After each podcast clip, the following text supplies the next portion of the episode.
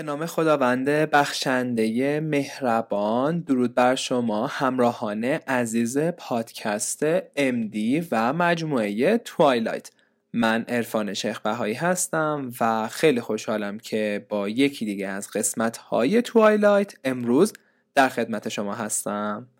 در چند قسمت قبلی ما در مورد lifestyle، morning routine و night routine با دکتر عزیزی صحبت کردیم. و الان در سومین مبحث می‌خوایم بریم سراغ هدف گذاری یا aiming. برای دوستانی که دوست دارن خلاصه ای از مطالبی که در این قسمت قرار بحث بشه می‌تونن به page پادکست MD به آدرس at sign magnificent underline doctors مراجعه بکنن و پست مربوط به aiming یا هدف گذاری رو ببینم اما از دکتر عزیزی خواهش می‌کنیم که در مورد هدف گذاری و جزئیاتی که باید توی این قسمت رعایت بکنیم برامون صحبت بکنن. پس با من همراه باشید. مثل دفعه پیش می‌خوام که وارد یک اتاقی بشیم که توی اون اتاق این بار یه قفسه ای هستش که سه طبقه داره. طبقه اول قفسه ما روش نوشته اهداف. طبقه دوم نوشته قانون serendipity و طبقه سوم یعنی پایین ترین قانون نوشته قانون synchronicity یا همزمانی.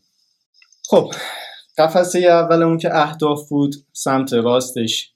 یه در واقع box هست و سمت چپش یه box دیگه.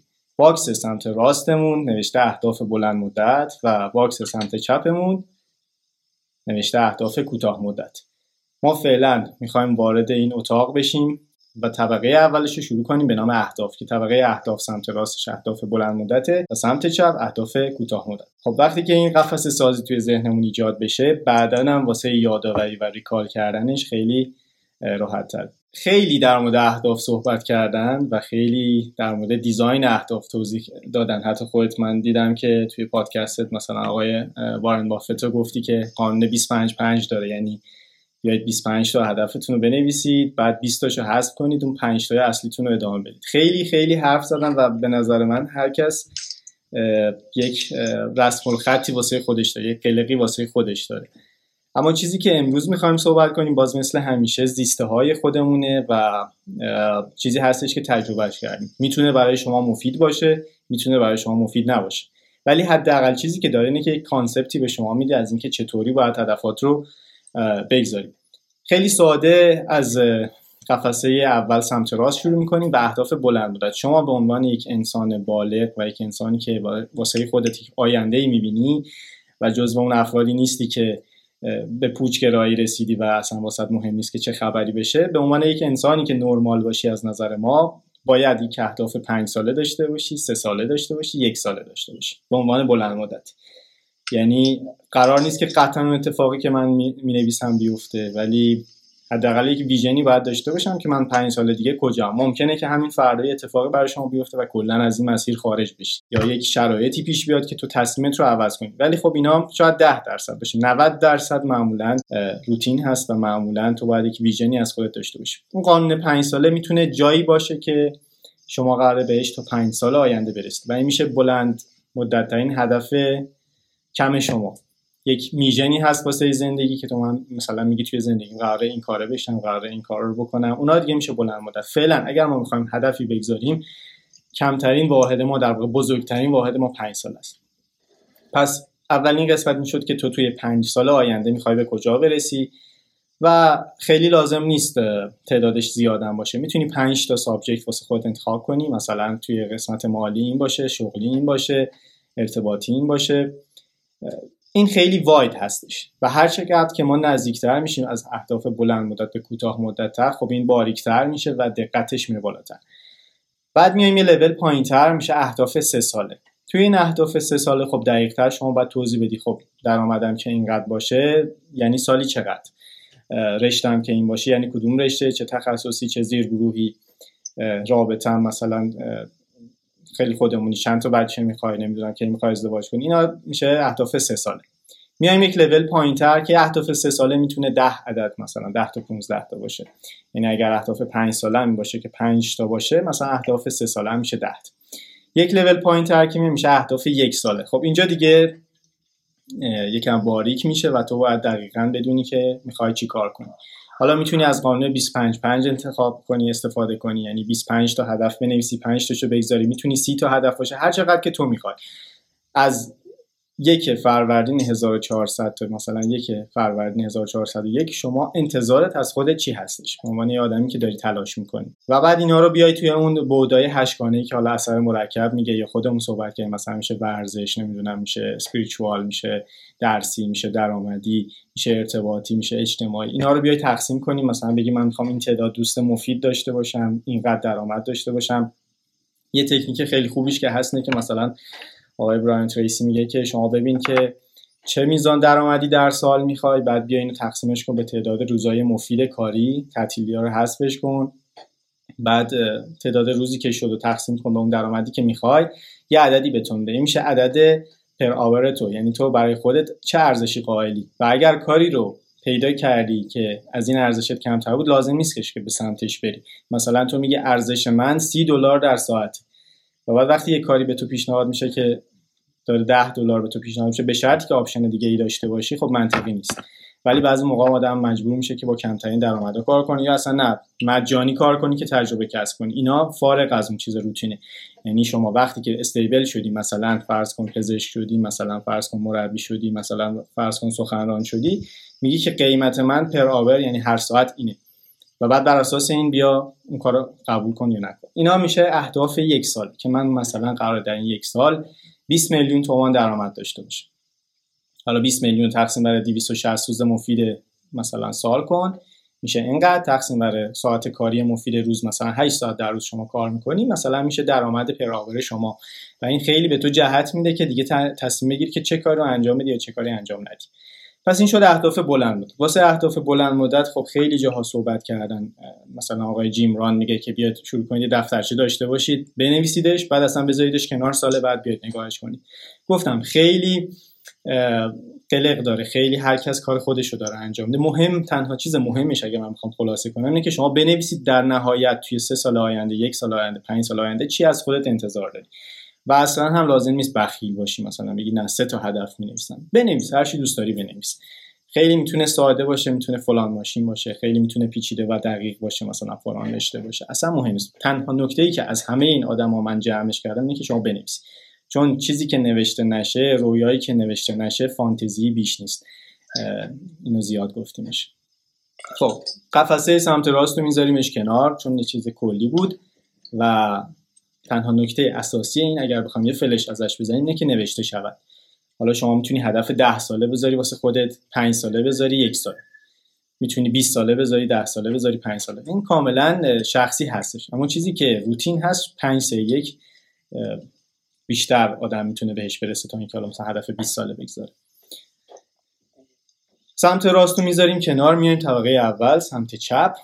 توی اون باکسمون به نام اهداف کوتاه مدت. این چیزیه که اکثرا خب سوال میشه اکثرا دغدغه ما هستش اکثرا شعاری نیستش.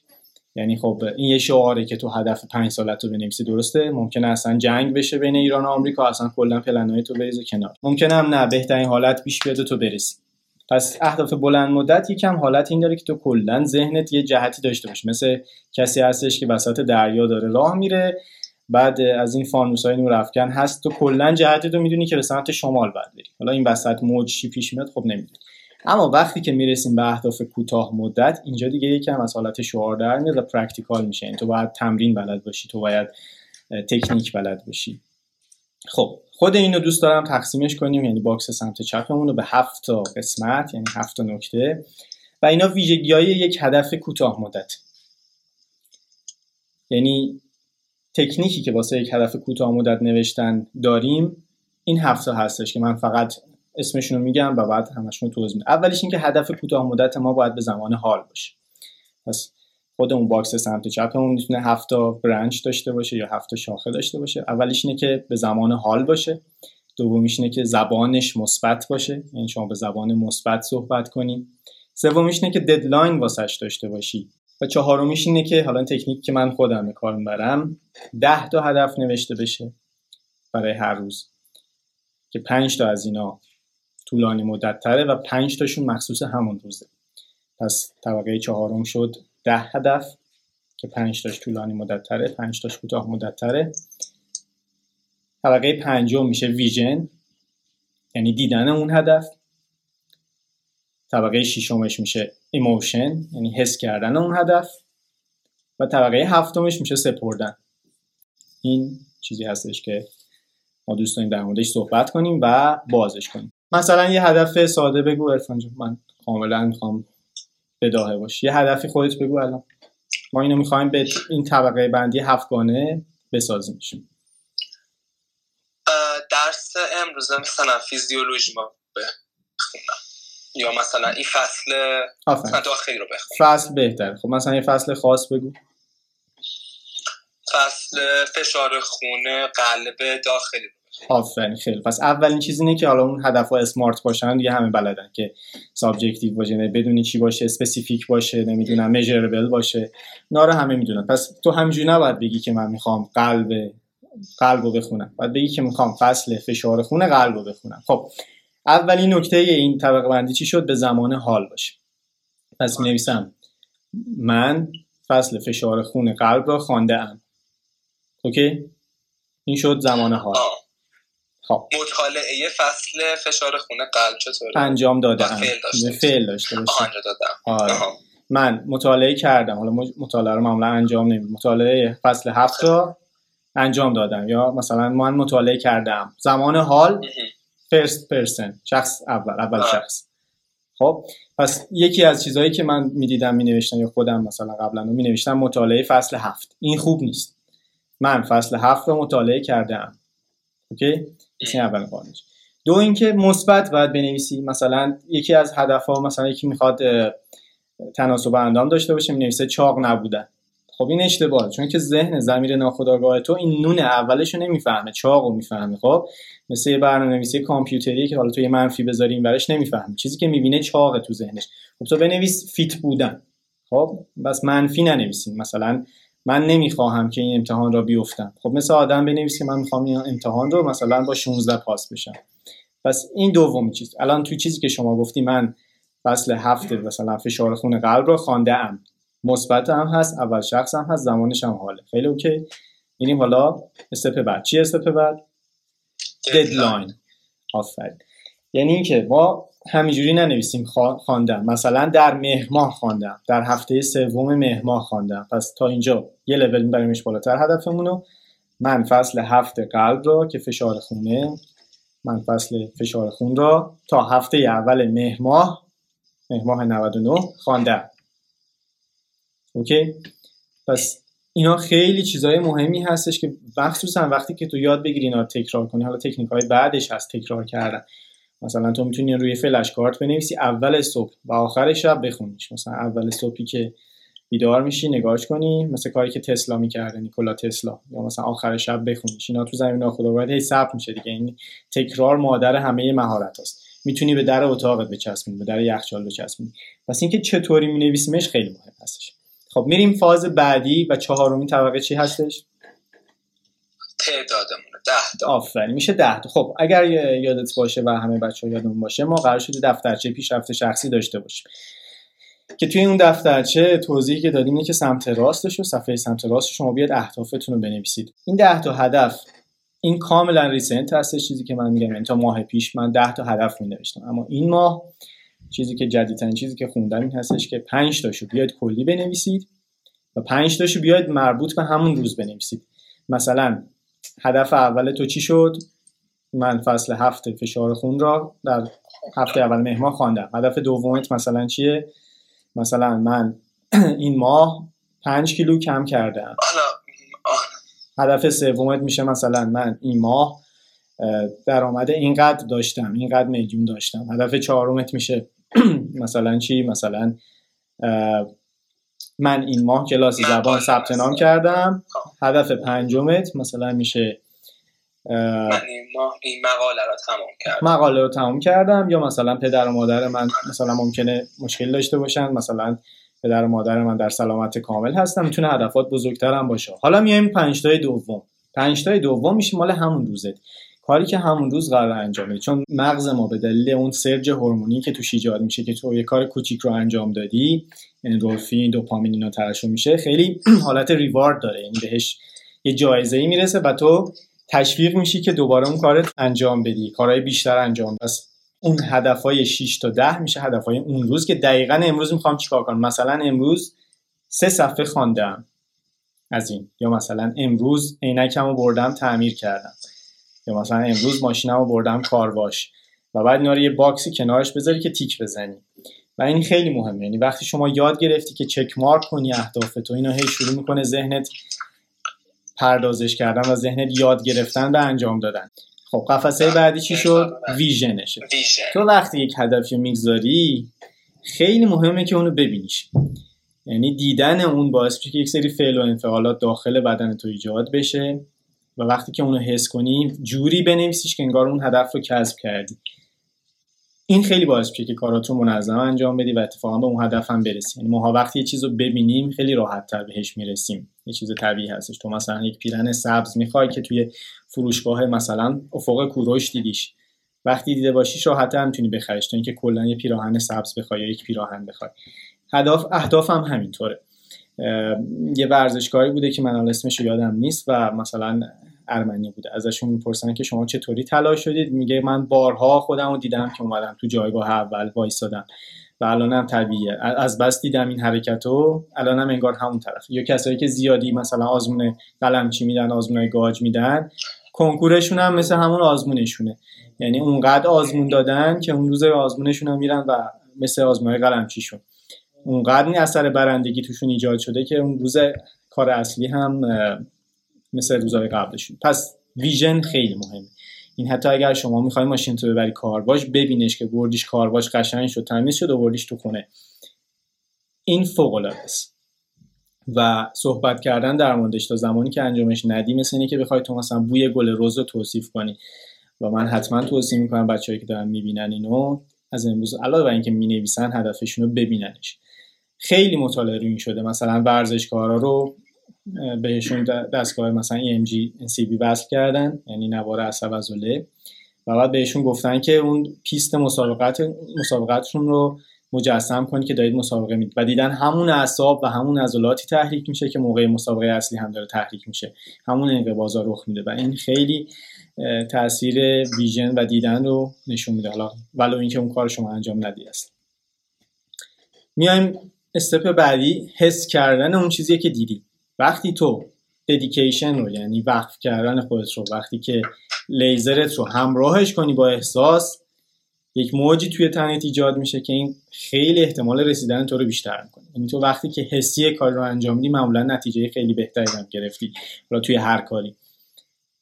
پس وقتی که ما emotion رو اضافه کنیم به فاکتور خواستن به فاکتور انجام دادن اینا انرژیشون با هم sync میشه و باعث میشه که تو خیلی راحتتر اون هدفت رو انجام بدی خیلی کاملتر انجامش بدی.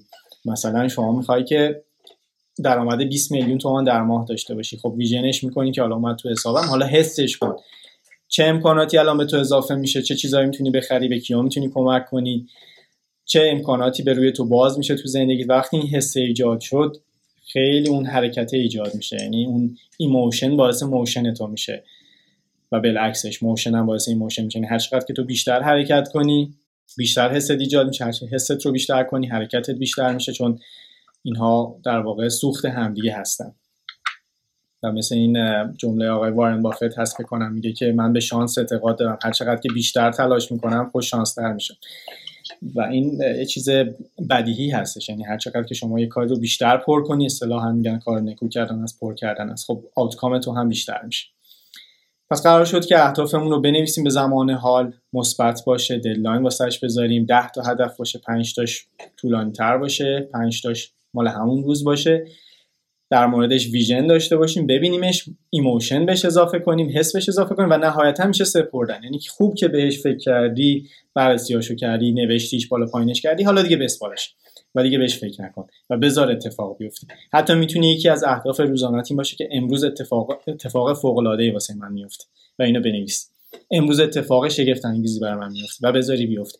و این سپردن خیلی مهمه چون کارای ما توی زندگی دو قسمته. یک سری از کارا باید بشن یه سری از کارا باید بکنی. کارهایی که باید بکنی رو انجام بده.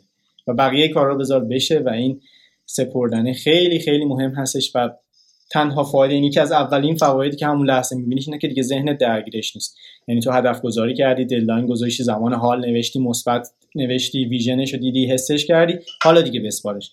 این یه دفعه ذهن تو رو ساکت می‌کنه و اتفاقا خیلی متمرکزت می‌کنه رو کاری که باید بکنی.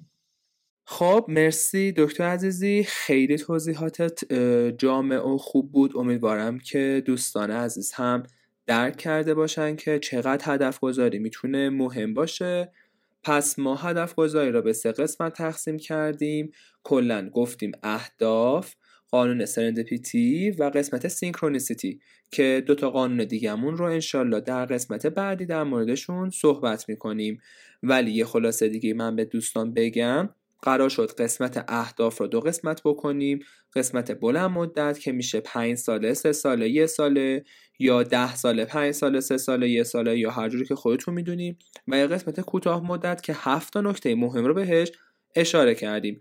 یادتون نره برای اینکه بتونید خلاصه ای از این مطالب رو داشته باشین حتما به page اینستاگرامی ما به آدرس at sign magnificent underline doctors مراجعه بکنین و پست مربوط به aiming رو حتما مطالعه بکنین.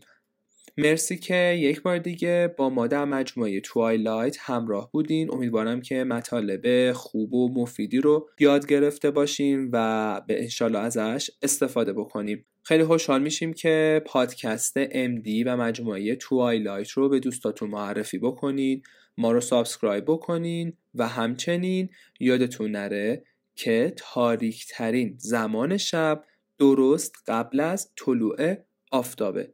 و ما در مجموعه Twilight دقیقا قصدمون همینه که در مسیر زندگی در مسیر پزشک شدنتون و در مسیر موفقیتتون با شما همراه باشیم و این مسیر رو برای شما هموارتر بکنیم.